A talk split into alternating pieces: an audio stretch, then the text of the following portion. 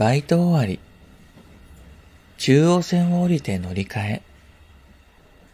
ホームの奥の方の車両まで歩いて、やっと空席を見つける。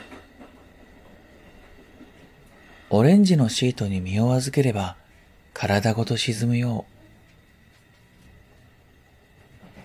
隅の席からこっそりあたりを見回す。夕方の空気にくたびれた人たちは皆、狭い箱に閉じ込められて同じ空間。それなのに、目を合わせることもないまま、それぞれの世界に浸っている。片やスマホ、片や読書、片や爆睡、時々カップル。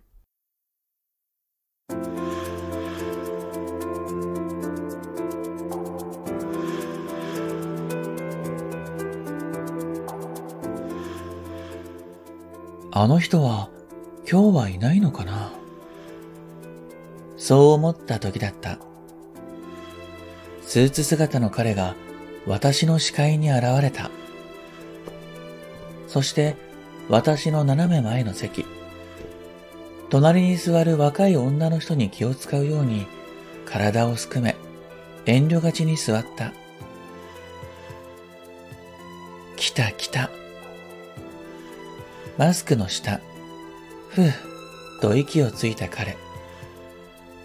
しばらくぼーっと手元を見つめていたかと思うと、おもむろにカバンのチャックを開ける。そこから出てくるのは黒い長財布。人前で財布を開けることを私なんかは少し躊躇してしまうのだけれど、彼は別に気にしないんだろう。彼の隣に座っている女の人がちらっと彼の手元に目をやった。そんな私たちの視線にも気づかずに、彼は小銭入れのチャックを開ける。そして、いつも通り左手の薬指の指輪をスッと外してそこに入れるのだ。彼とは週に数回この車両ですれ違う。そしてその度に彼はこうして指輪を外して財布にしまう。最初は不倫か何かかと思った。これから愛人に会いに行くところとか。けれど彼はとてもそんなことをするような人には見えない。いや、案外こんな人畜無害そうな見た目をした人が、そういうことをしてたりするんだろうか。気になってネットで調べてみれば、会社で営業なんかをする人は、相手に信頼してもらえるよう、結婚していなくても薬指に指輪をすることがあるらしい。そっちだろうか。少し疲れの滲む目元からは、優しそうな雰囲気が漂っている。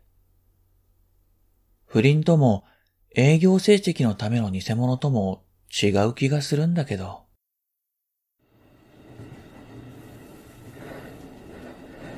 今日もまた答えは出ない。狭い車両に集められた人生の断片は少し眠たげで冷たい。触れられそうで触れられないそれは同じリズムで揺れるだけ。